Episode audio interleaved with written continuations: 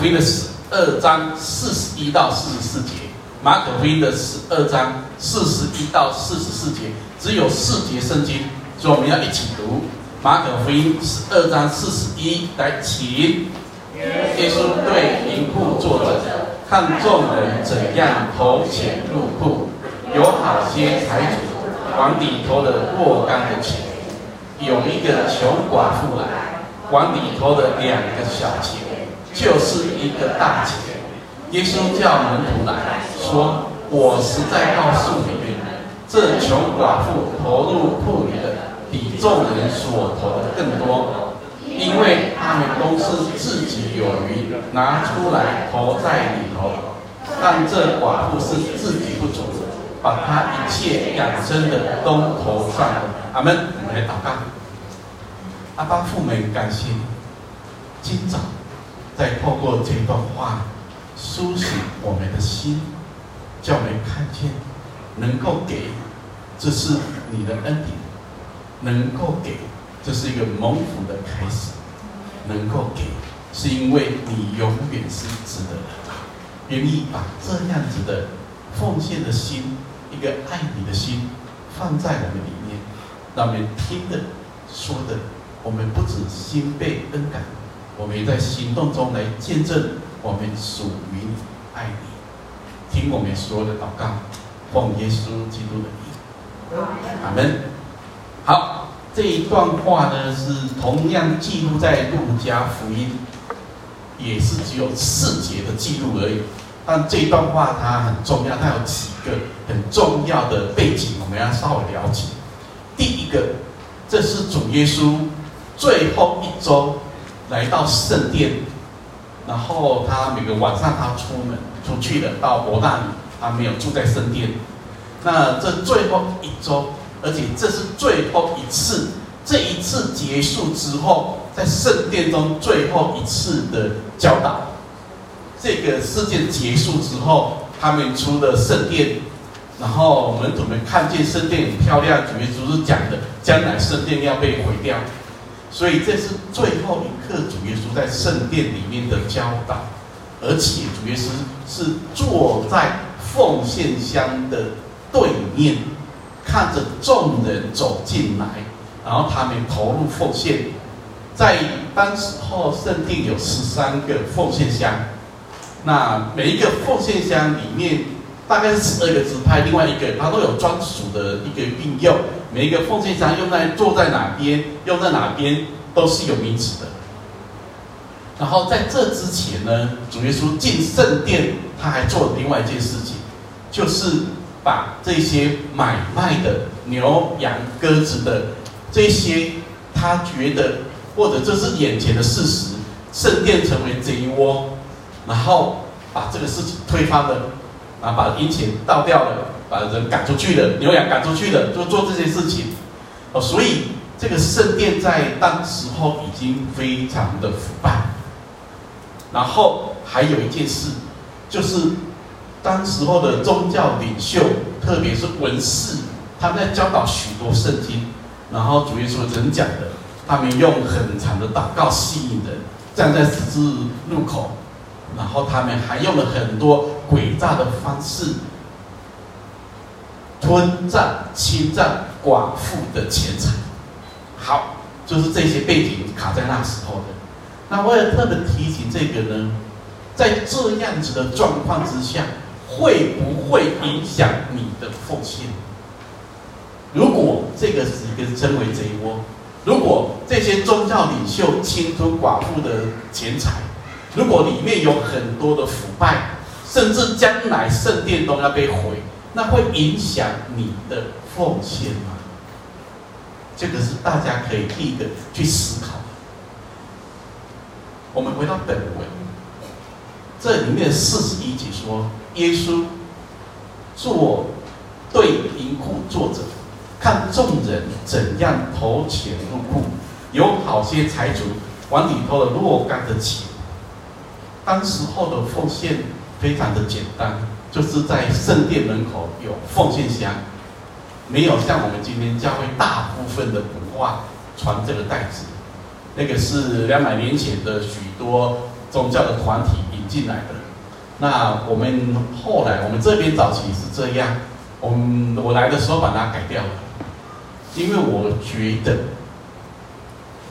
圣殿里面的榜样，圣经里面的教导就是进来，奉献在在门口。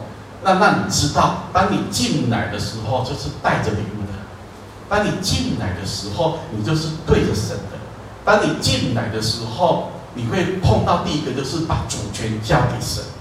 而这件事情不是要求的，也不是勉强的，奉献从来都没有办法勉强的，而是我们的心被恩感，我们碰见了，我们愿意献给神。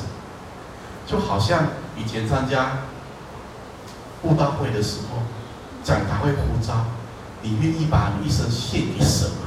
有些人都来了，跪在前面，少年人、中年人、老年人，那个牧师对着老年人，他说：“我要把我一生献给神，通通要给神。”然后牧师对老年人说：“你没有一生啊，你以你的年纪只有长生啊，残余的生命。” 然后对少年人说：“你也没有到一生，一生是出生到死才叫一生。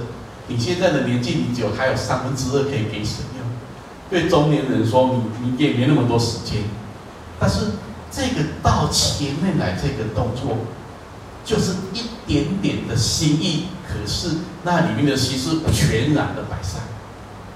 广播的两个小钱是主耶稣特别的教导，然后这个两个小钱。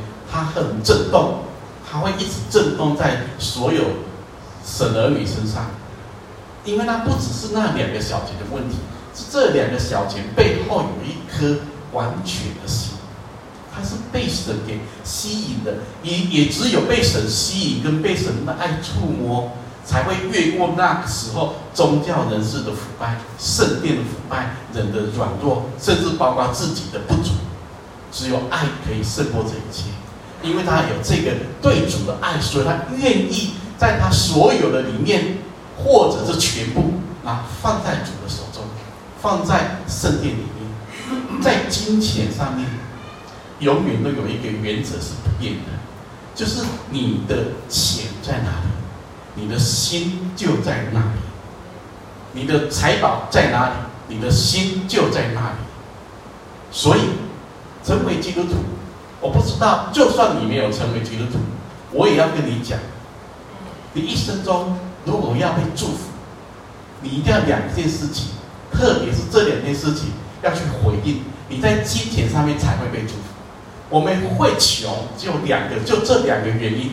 第一个原因就是我们在给这一点上面出了问题，第二个原因是在管管理的管这一点出了问题。 如果你能够给又能够管，你应该是一个富足的人。哪怕你现在穷，十年后你们可以不穷。但是如果你在给跟管这两件事情没有处理好，你会穷一辈子，你会继续穷。我知道很多弟兄姊妹很爱主，他也很愿意给，但是他可能在管是有问题的。我刚才一开始就讲，这圣殿有十三个奉献箱。 而每一个奉献箱，它是有专属用在圣殿哪一个部分，或做哪个部分的运用。意思就是说，钱是有名字的。那这一点回应到我们生活中，大家去想：假设你一个月你的收入有三万块，钱是有名字的，你是怎么管理它的呢？你是把给神的分出来，给人的分出来，然后房租分出来，吃饭分出来，旅游分出来。 如果你可以做这样子的管理，甚至你的储蓄也分出来，你很细的管理每一笔钱的时候，你的人生至少不会混乱，你也不会成为月光族。很多月光族是因为你的管有问题啊，你一进来，我很多钱的，我说想要买这个，想要买那个，你的前面的十天你就把它耗光了，后面二十天，中间那十天在吃个泡面，到后面十天什么什么都没有。 就是你这个管理的态度是有问题的，你没有尊重钱，钱是有名字的，你不可以把要去吃饭的钱拿去借给朋友，你也不可以要把给上帝的钱拿去做你自己的投资，这个叫做钱是有意志的。所以这样子，这个东西要从我们接触到钱的那一天开始，我们就要学习。你有一个正确的学习跟管理，你一生都会蒙福的。阿们。所以，我们如果到现在还很穷，你不要怪别人，因为你是在给或者管这两件事其中一件出了问题。如果两个都出问题，那我跟你说，你一辈子就是在底下一直滚，永远都没有钱。永远都负债，永远都过得苦哈哈，因为你在给跟管出的问题。那给这件事情，绝对不是律法的要求。我们有几个问题，我在这边一定会特别澄清的。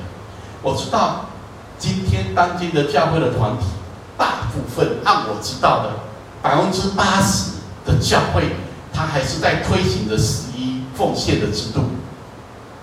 我特别强调，它没有错。你在什么样的教会体制之下，你要尊重教会的带领，阿们。因为神给教会有足够的智慧、权柄跟次序，所以当你在那个教会，它是用旧约的模式在进行，那我在里面我就按着这个制度行就好了。你千万不要讲说什么、哦、我自己有感动，要多少就多少，不是。你们家的文化跟他们家的文化不一样。这个教会的托付跟那个教会的托付不一样，那么另外有大约百分之二十的教会，他们不会推动十一，他们只是希望你按着新约更高层次、甘心乐意的奉献。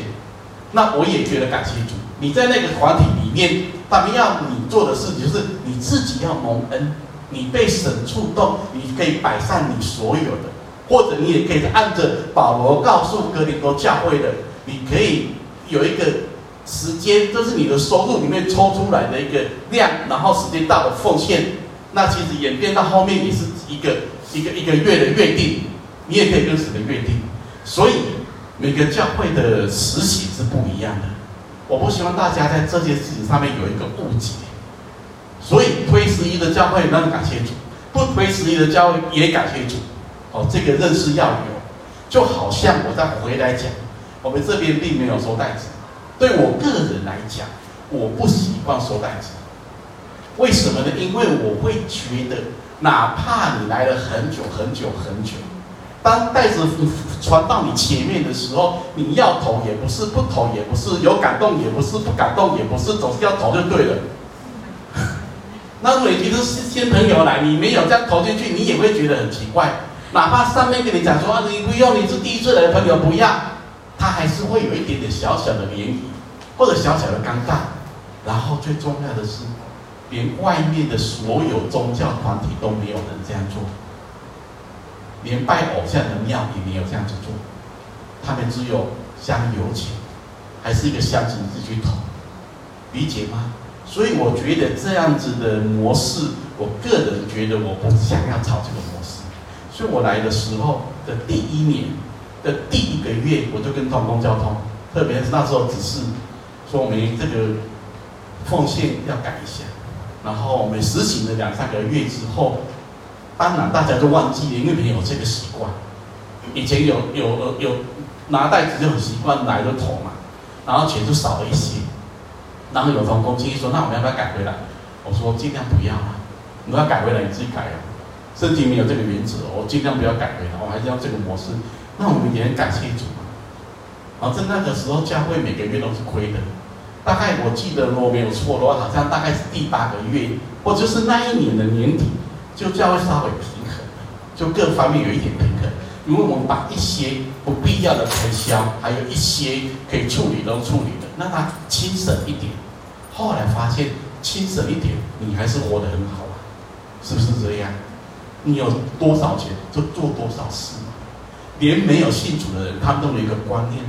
上次我说的，因为弟兄姊妹可能有人没没有理解，有一个活了一百零六岁的作者，他一生都回顾，他说他人生只需要两件事，一个就是简单的生活，一个就是高贵的灵魂。我不知道他是不是基督徒，但他讲的这两件事情，就在基督徒身上应该可以回应的。高贵的灵魂是因为你没有神。简单的生活是因为你把该给神的、该给人的、该做的，你这些弄得很清楚。然后你没有过多的欲望。一个人要简单生活，你要先过多的欲望求神，这个先减掉。你要这个一样，那个一样，那个一样，那个一样，你不会简单生活的。你的生活越东西越多的话，你人生就是越走愁苦了。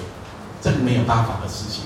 之前我看了一个报道，我就觉得太惊讶了。今天人可以败坏到那种程度，一栋大楼，一栋大楼，然后有一百五十个佣人管理那栋大楼，里面只有住五个人，里面有一百五十个佣人，那里面的吃喝玩乐统统有，有自己的飞机场，有自己的宠物，有自己的一切。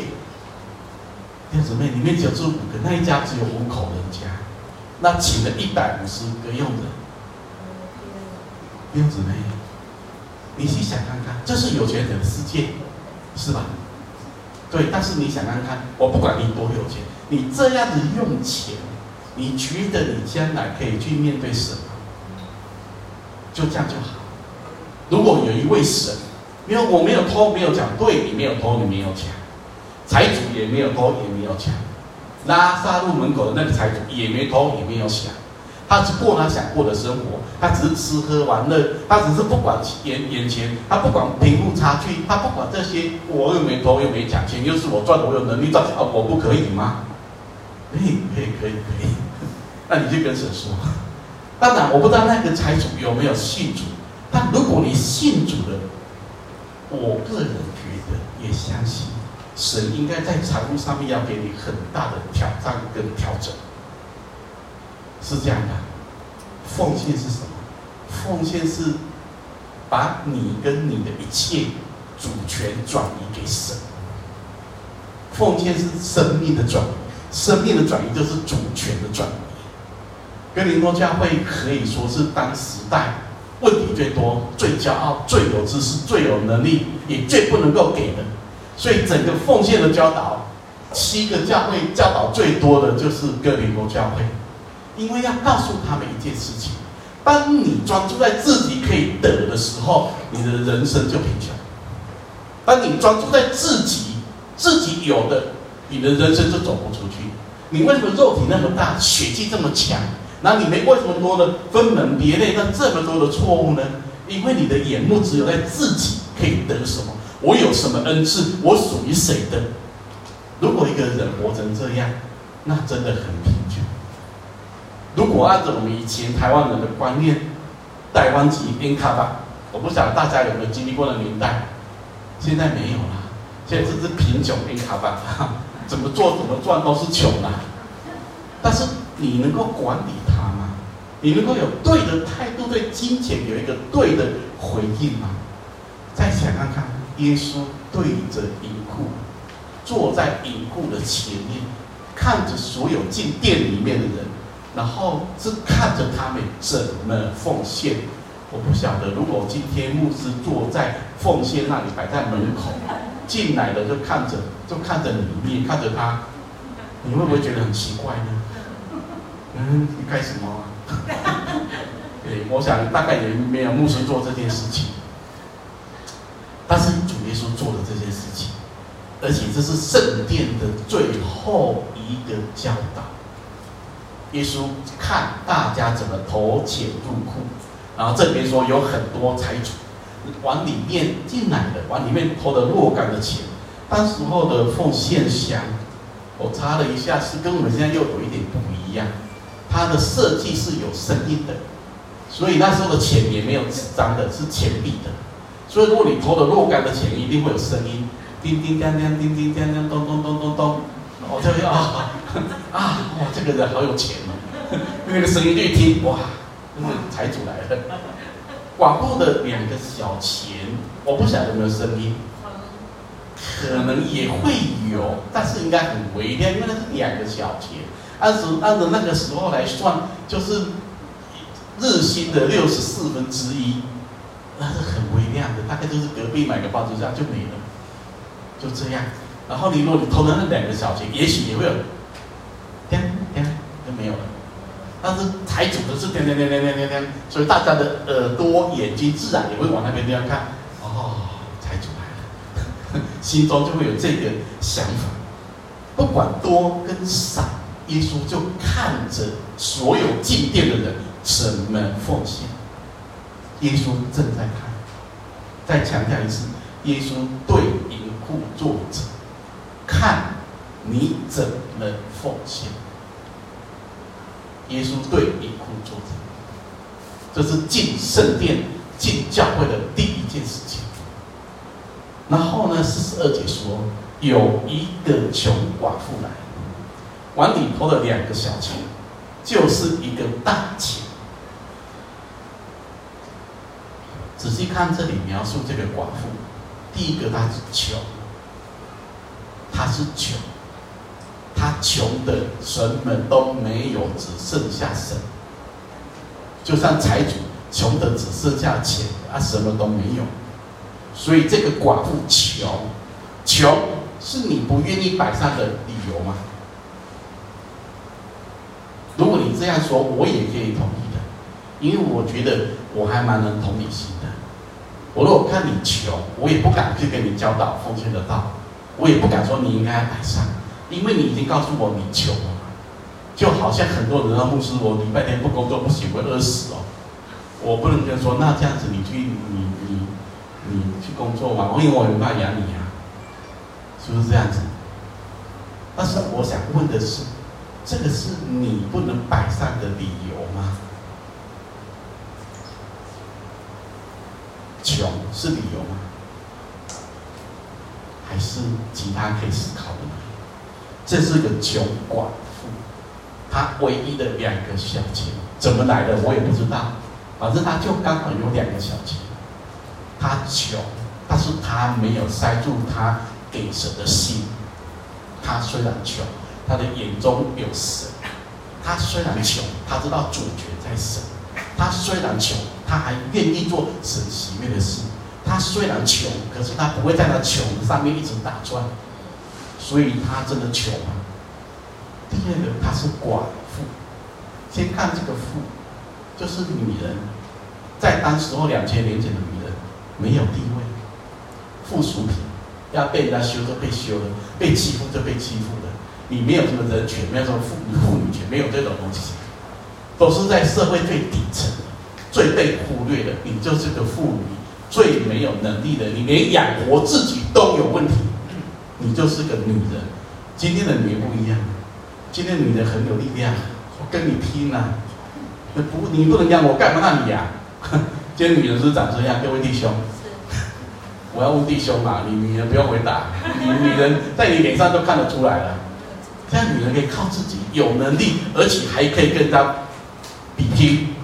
可是那时候的女人，她是个寡妇，至少她没有老公。如果她有孩子，还可以稍微奉养她；但如果她没有孩子的话，那就一无所有。所以她不只是穷，她也没有经济的来源，她也没有能力。她是个女人，她就是一个软弱的，她就是靠自己都很难活得下去的。但是这有影响她的摆上吗？他软弱有影响他的摆上吗？他的穷有影响他给神吗？都没有。他是个穷寡妇，他来了，然后往奉献箱偷了两个小钱，就是一个大钱。再强调一次，这就是小钱，六十四分之一，当时候的每一天工资的六十四分之一，并在一起叫做大钱。两个小钱就是你可以做妥善的分配。如果你今天只有一千块，你不用分配就投进去就对了。你有两张五百块，你就可以考虑我要投一张或者投两张。你有十张五百块，那就更好了，你只要投一张就可以了。你就会有一个判断，有一个抉择。但是当你只有一个，你有两个可以选择的时候，你要怎么选呢？怎么给呢？会为自己留一点吗？我不知道大家怎么想的。所以这一个寡妇，她偷了两个小钱，然后这两个小钱先跳来四十四节，这两个小钱是他一切养生，仔细看，一切的养生，就是他所有的他的现在跟未来，这叫做一切养生。他投进去的两个小钱是他的一切的养生。我不知道大家有没有体会到呢？他投进去的是他的现在跟未来，甚至在未来的国度里面，或者连这个寡妇都没有这么想，他只是想，我这是只是单单的要给神而已。也许他也没有像我们想的那么复杂那么多，但是这两个小钱总是有一个决定。如果你身上就剩这两个小钱，你还会全部放进去吗？或者跟神说啊，就一半。如果跟其他十一的人比起来，你很好，你强很多，因为你已经给了一半，不叫五分之一，是叫二分之一，不要弄错数字了。你已经给了二分之一了，你给了你比别人更多的、更多的，走得更远了。如果以这样的角度来看，所以你为自己保留一个，没有人会说什么，也不会说什么，也不能说什么，因为你已经摆了二分之一了。但是他没有，他为自己留下什么呢？他为自己什么都没有留，他就把他的一切养生全部投进去。我们很多时候都会替他担心，以前我也会替他担心，那他这样子怎么活？以后怎么办？老了怎么办？这是一切养生的。弟兄姊妹，很多时候我们会问怎么办的原因，不是因为你没有。我再讲一次哦，很多时候我们会担心以后怎么办，不是因为你没有，而是因为你远离神。如果一个人一直在神的恩典中，他根本不会担心明天会如何。一个人一直在神的手中被保守住的时候，他不会被外面这些苦难、这些问题啊、经济不景气这些东西一直影响。你会一直被影响，就是因为你里面没有恩典啊，你里面没有被神充满，你里面没有得着话语的那种权柄跟能力，所以那些声音就会影响我们。大家想看看，以前你没有，你不就这样活吗？寡妇以前没有跟现在有有差吗？再讲难听一点，你就两个小钱，你能够干嘛？你就两个小钱，再强调一次，就隔壁吃个阳春面，买个包子，就今天就没有了。然后你说，那以后怎么办？那这个问题其实大家可以问问自己：以前你没有的时候，你有没有活过来的？现在你有了，有没有继续活？将来你没有了，能不能活？啊，那就对了啊。那怎么办？那、啊、你不是以前跟现在都一直在神的手中，那就不用担心怎么办啊。应该担心的是，你为什么会去想怎么办、啊？听懂吗？你会想怎么办？原因就是可能你在金钱上面已经出了问题。那金钱上出问题的原因是你跟神之间已经出了问题啊。所以问怎么办？我不是说不能规划、不能学习、不能做正确的管理。而是说，如果你长久都是处在一种怎么办、匮乏、没有平安，弟兄姊妹，这样的人很辛苦哦。他要不断的吃东西来满足他的匮乏，他要不断的买衣服满足他的匮乏，他不断的抓某些东西满足他的匮乏。这样子的人，他会活得很痛苦哦。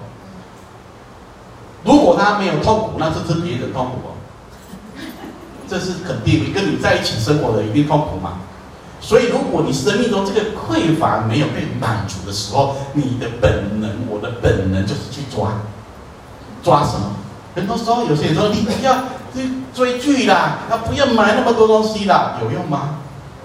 我跟你说有用，今天大家不会长这样，我没有用，因为讲对的你也能力没有能力去做对的事。你必须回到一种最根本的问题，你跟神之间产生了什么问题？你里面为什么没有办法在主里面得到满足？没有办法在主里面得到力量？没有办法在主的里面有一种安息？一旦你远离了神、偏离了之后，那些问题就会渐渐渐渐的呈现出来。所以这个时候如果又加上有一个声音进来，对呀、啊，你一个月才赚两万块，你怎么样挖得起？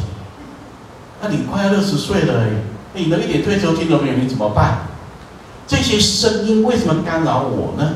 因为在我的里面，我已经先失去了神的同在。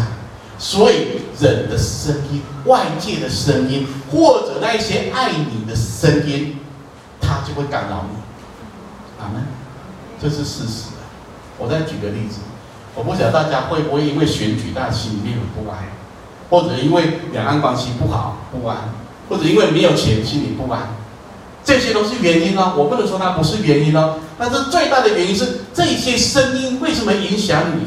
因为你里面没有从神而来更绝对的声音嘛，你的里面并没有像圣经所说的，在我里面的比外面更大，所以外面的比我里面更大啊，所以外面的就影响我，你会被影响是因为外面比你更大，所以弟兄姊妹，如果你已经信主很多年了，你也追求了，你也愿意按神的心意在过日子，按道理来说，你应该非常的蒙恩，哪怕你穷，你能够穷的里面有神；哪怕你没有，你的没有里面，你还可以像寡妇一样，不敢说视金钱如粪土，你还会很从容的、很自然的，该做什么就做什么，因为你的里面是一个有神同在的印记啊。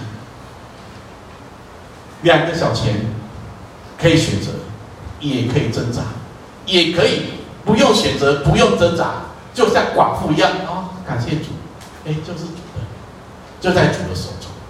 但我知道，很多时候我们总是在学习的过程会经过挣扎，特别我很穷的时候，我就要挣扎。两个小钱，把它化为小一点，十块钱变五块，做得到吗？做得到，俺们一下，一百块给五十块，做得到吗？一万块给五千块，考虑一下，一百万给五十万，哦，两栋房子给一栋，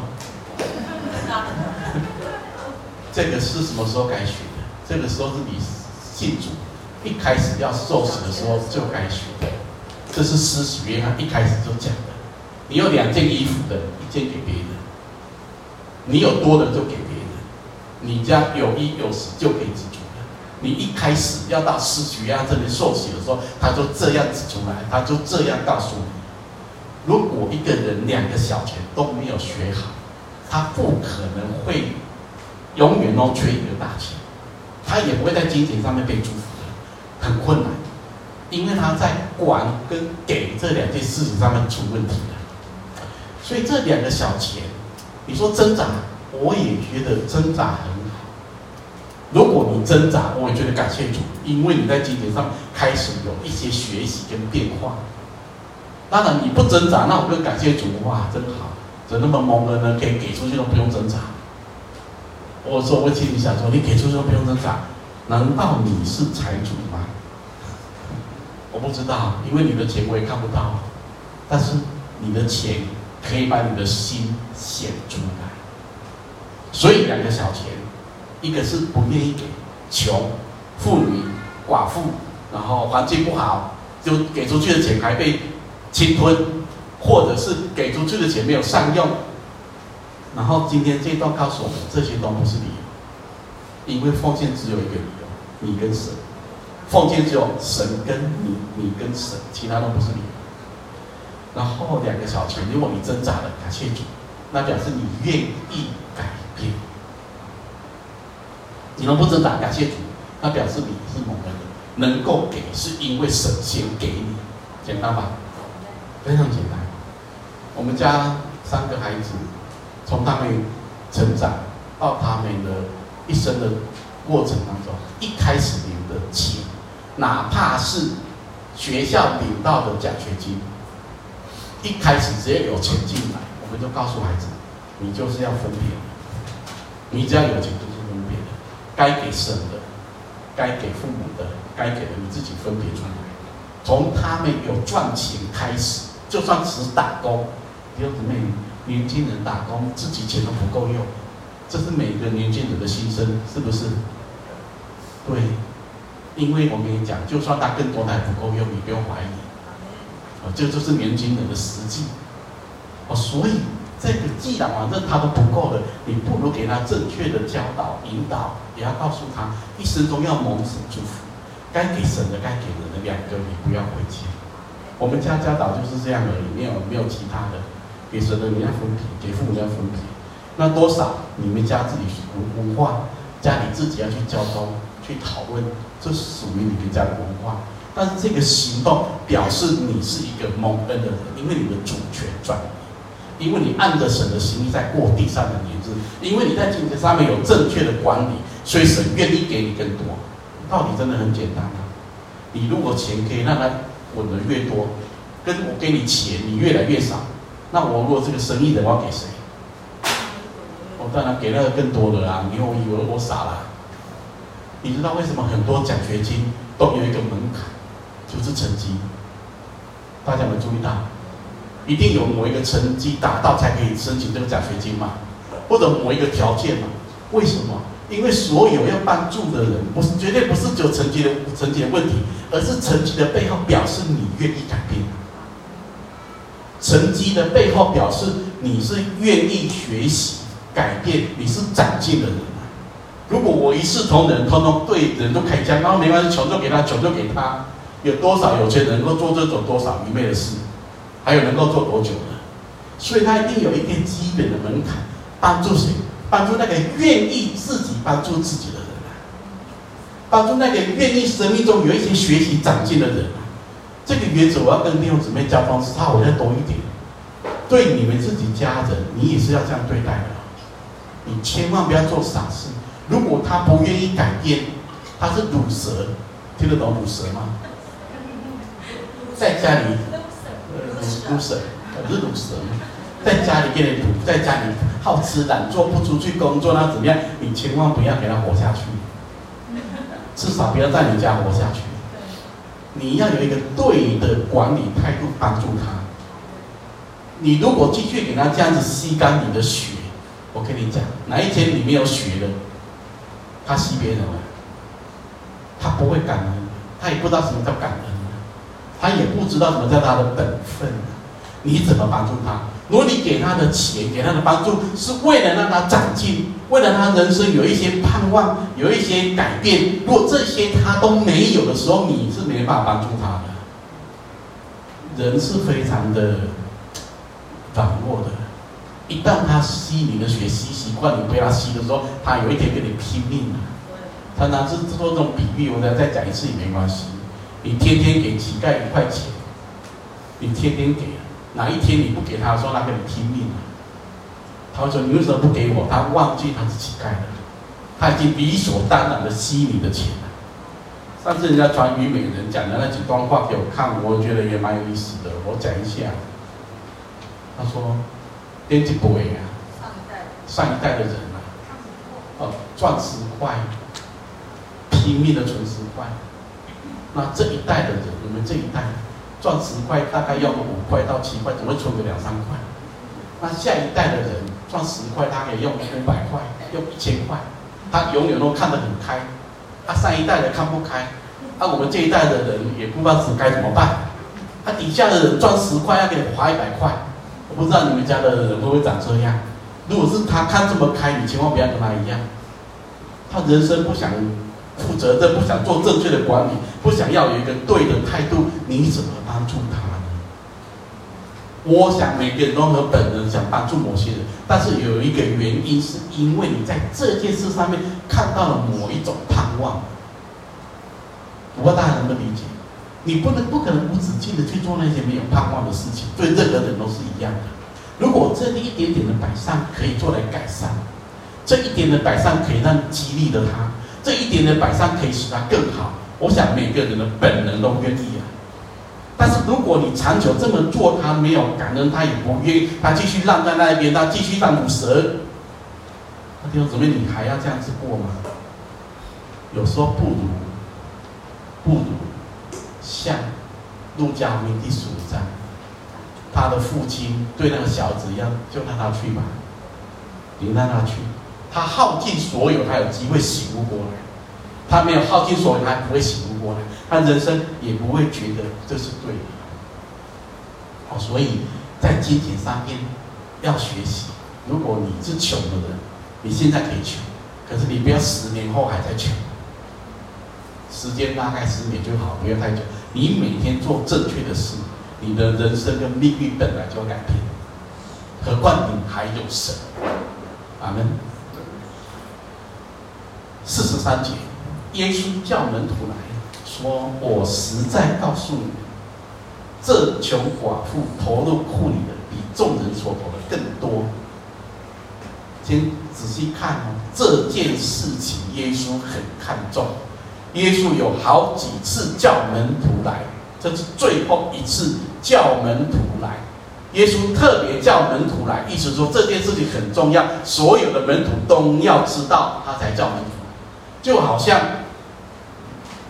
当这个五饼二鱼的神迹结束了，然后主耶稣有些人讲的一些错误的声音，这些话的时候，耶稣也是叫门徒来，慎重的告诉他们一些事情。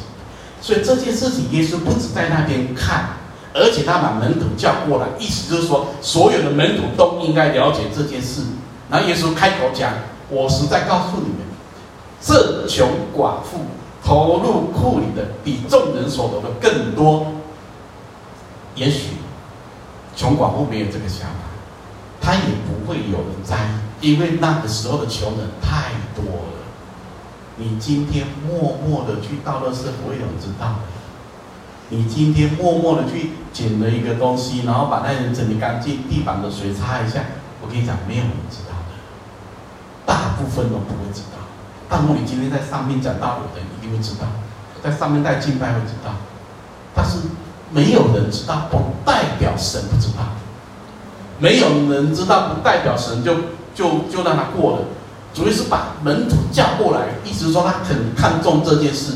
主耶稣看重的应该是我们看重的，所以他跟门徒说：“这个寡妇投入库里的比众人所得的更多，不是钱的问题，是他里面叫做养生。”然后耶稣因为，所以讲原因，因为他们都自己有余，拿出来投在里头。这寡妇是自己不足，把他一切养生的都投上了。他投上的不是两个小钱，也不是一个大钱，他投上的是一切养生，而且他是不足，他是穷，他是寡妇，他是孤家寡人，他就是一个软弱，他是个无力的人。他哪怕拿这两个小钱，他也活不了几天。而他哪怕他一切所有的一切养生投上了。这是个寡妇，主耶稣要门徒们去看、去听、去认识圣殿中最后一件事，就是教导奉献。圣殿中的最后一件事，然后想看看，今天你是不足还是有余？大家先想一想，活到现在的年纪。你生命中走到现在，你是不足还是有余？有没有不足的？我有一个，我到一个教会，我觉得很好，他们教会很有恩典的怜悯，当然他们资源也多。他们教会有一个，有一个，就是有一个制度，那个制度就是帮助那个孤儿寡母。就是可以叫爱民基金的，就是如果说今天特别第一个优先的是教会内的弟兄姐妹，如果他真的遇到人生中的困境，比如说，我是比我是比，比如说他破产了，或者他癌症了，他们就会有一笔款，就是马上帮补那个家。我觉得，而且是一个制度面马上就启动的，我觉得很好。如果今天一个教会有能力的时候，我也建议要这样子做，要帮补一些匮乏的、寡妇的、真正需要的。我们人的软弱在哪里？我们人的软弱总是会把奉献被放在一个一个状况里面，就是他不长进，不好，所以他人生因为管理错误，因为他有问题，所以他导致他在贫穷。弟兄姊妹，我不知道你们理解，他也许曾经这样，但是这样也不应该塞住你连续的心，不是吗？是不是这样？我们总不应该在人的软弱跟过犯上面一直打转嘛。就比如说政府的救难基金，救难基金他不会管你怎么怎么被骗的啊，也他也不会管你今天怎么，他只要你符合标准，他给救难基金啊，就是哪怕你的钱拿去赌了，他还是给你啊，因为你符合那个标准嘛，理解吗？当然这是另外一个问题，如果你人生常常是这样子的过，你真的会活得很辛苦啊。因为在神的眼中，所有神的儿女应该是丰盛的，这是神的心意啊。丰盛一定是涵盖两个层面嘛，一个是你内心的，一个是你外在的。我们不可能说你那里面丰丰盛盛，外面破破烂烂，那是什么丰盛？一定是你的里面很蒙恩、很安息、很丰盛、很享受，而你的外面也稍微体面一点嘛，懂这意思吗？你们外面破破烂烂的，然后搞得这样子不像人，你说你很丰盛，我怎么我看不出来啊？是不是这样？所以我想神的心意绝对是要赐福给他的儿女的。那我们再回头想，第一个，我的奉献正常，是因为穷我不奉献嘛？因为教会管理不当我不奉献嘛？还是因为圣殿变成贼窝我不奉献嘛？我想这一些应该不是你考虑。你考虑只有一个，就是你在这最后一个机会里面，这一点点的钱，如果成为许多生命中的祝福，神手中重用的东西，你应该想的是你跟神的关系啊。阿们。我跟各位说，犹大从管钱那一天开始，他就是个贼，他不是后面才变成贼的。十二个门徒里面就是犹大管钱，他一边管一边偷，一边管一边偷，这就是犹大。可是有影响那一群妇女的跟随，影响许多人的奉献量，他没有啊，一个都没有啊。所以我想，我们奉献的人，你要对准神这个东西，你要越过，不是说嗯都不用管理，是教会有责任管理，教会有责任把钱用在对的地方，这是要学习的，一起要学习的。给的人你是对准神，用的人你也是对准神，你不要怀疑。你用的人，你要怎么用这一笔钱，怎么支出？你如果乱七八糟的用，你将来你看怎么去面对神？每一分钱都是要产生力量的，每一分钱都是宝贵的，每一分钱里面都应该有神的印记嘛。阿们。为什么我们很多时候要透过奉献箱呢？透过奉献箱，它是告诉我们一件事情，都是对准神才透过奉献箱嘛。听懂吗？就我知道，比如说有一些教会，他们并没有推十一，他们就是你今天有感动为谁摆上，就透过奉献箱。我透过奉献箱，同工们开出来说，直接透过教会的立场给他，谁给的不知道啊，你管他是谁给的，你知道知道是神给的就好了啊，听懂吗？如果今天给你的时候，哦，这是某某人为你摆上的，那你晕倒了，那个某某人如果得罪你，那你你敢跟他怎么样？吃人嘴软嘛。拿人手短不是吗？这是很现实，这是人性的问题啊！如果今天教会几个几个执事们有谁很有钱投上去的，啊，牧师都知道谁谁谁有钱谁有钱，这样那个执事假设假设啦，那个执事同工有问题，牧师敢就跟他讲嘛，躲开被封杀，那就教会里面奉献最多钱的，你要跟他讲什么？你奉献最多是你有话语权吗？不是哎、欸。有话语权是因为你的心在神那里，你想说神要说的话。但是我知道人的软弱看，人软弱，当你从人接受礼物的时候，你总是会不知道该怎么说，有时候也不能说。所以透过奉献箱是最好的，你知道这是教会给你的，这样就够了。阿们。我也建议你要怎么样学习。如果你要为谁摆上干嘛，你就透过奉献箱，透过教会的立场转交给那个人就好了。没有人知道，你只要知道神爱你，是神给你的，是教会给你的，这样就好。阿们。这样你才会从人的错误里面走出来嘛。所以，所以奉献这件事情其实是要学习的。最后这一点就好。这真的是两个小钱，可是里面有一颗完全的心。再强调一次，你的财宝在哪里，你的心也在哪里。如果你信主很多年了，在奉献上面、在给上面、在管理上面都没有学习，也没有智慧，我真心的建议你去找那个有智慧、会管理的人交通一下。如果你都没有的话，你如果十年了，当基督徒十年还很穷，我可以肯定跟你讲，你一定是在给或者在管，两个出一个问题，或者两个都有问题。如果你不想你人生后半段继续穷，你应该现在就要止血，现在就要做出对的选择，然后去做下算计，想看看我的财务哪里出问题，我的心哪里出问题。我跟所有要来跟我做下算计的年轻人也好，老年人也好，只要做下算计，就好好的来看你所有的资产、你所有的支出、你所有的运用，通通来看清楚之后，我们做出一个最适合你的，然后你也可以有能力开始做正确的管理的。我看过很多人都曾经穷过、破产过，可是他有正确的一个生活态度，一个对的执行，十年、十年一轮他就会改变。你不要八万短时间会改变，你的错误如果是长时间造成的，你怎么可能短时间改变？再强调一次，如果今天你胖，你不是一天造成的，你是一口一口吃出来的啊！你二十年吃成这个样子，你你要怎么样短时间改变？一个礼拜改变，两个礼拜改变，你不要命了吗？听懂吗？你当然要用长时间的抗战嘛。可是我可以跟你讲，时间是很公平的，它不只是一支杀猪刀啊，它是磨出来把你身上的肥肉给杀掉。你用对的态度做一种对的回应，你的人生会改变的。我想神也愿意让祝福你的。我们来祷告。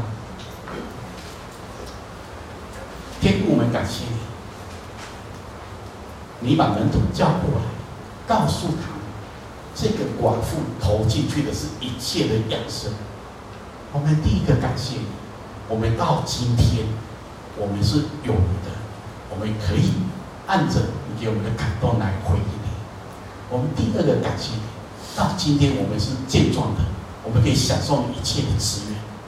第三个，我们感谢你，我们是一个可以给的人。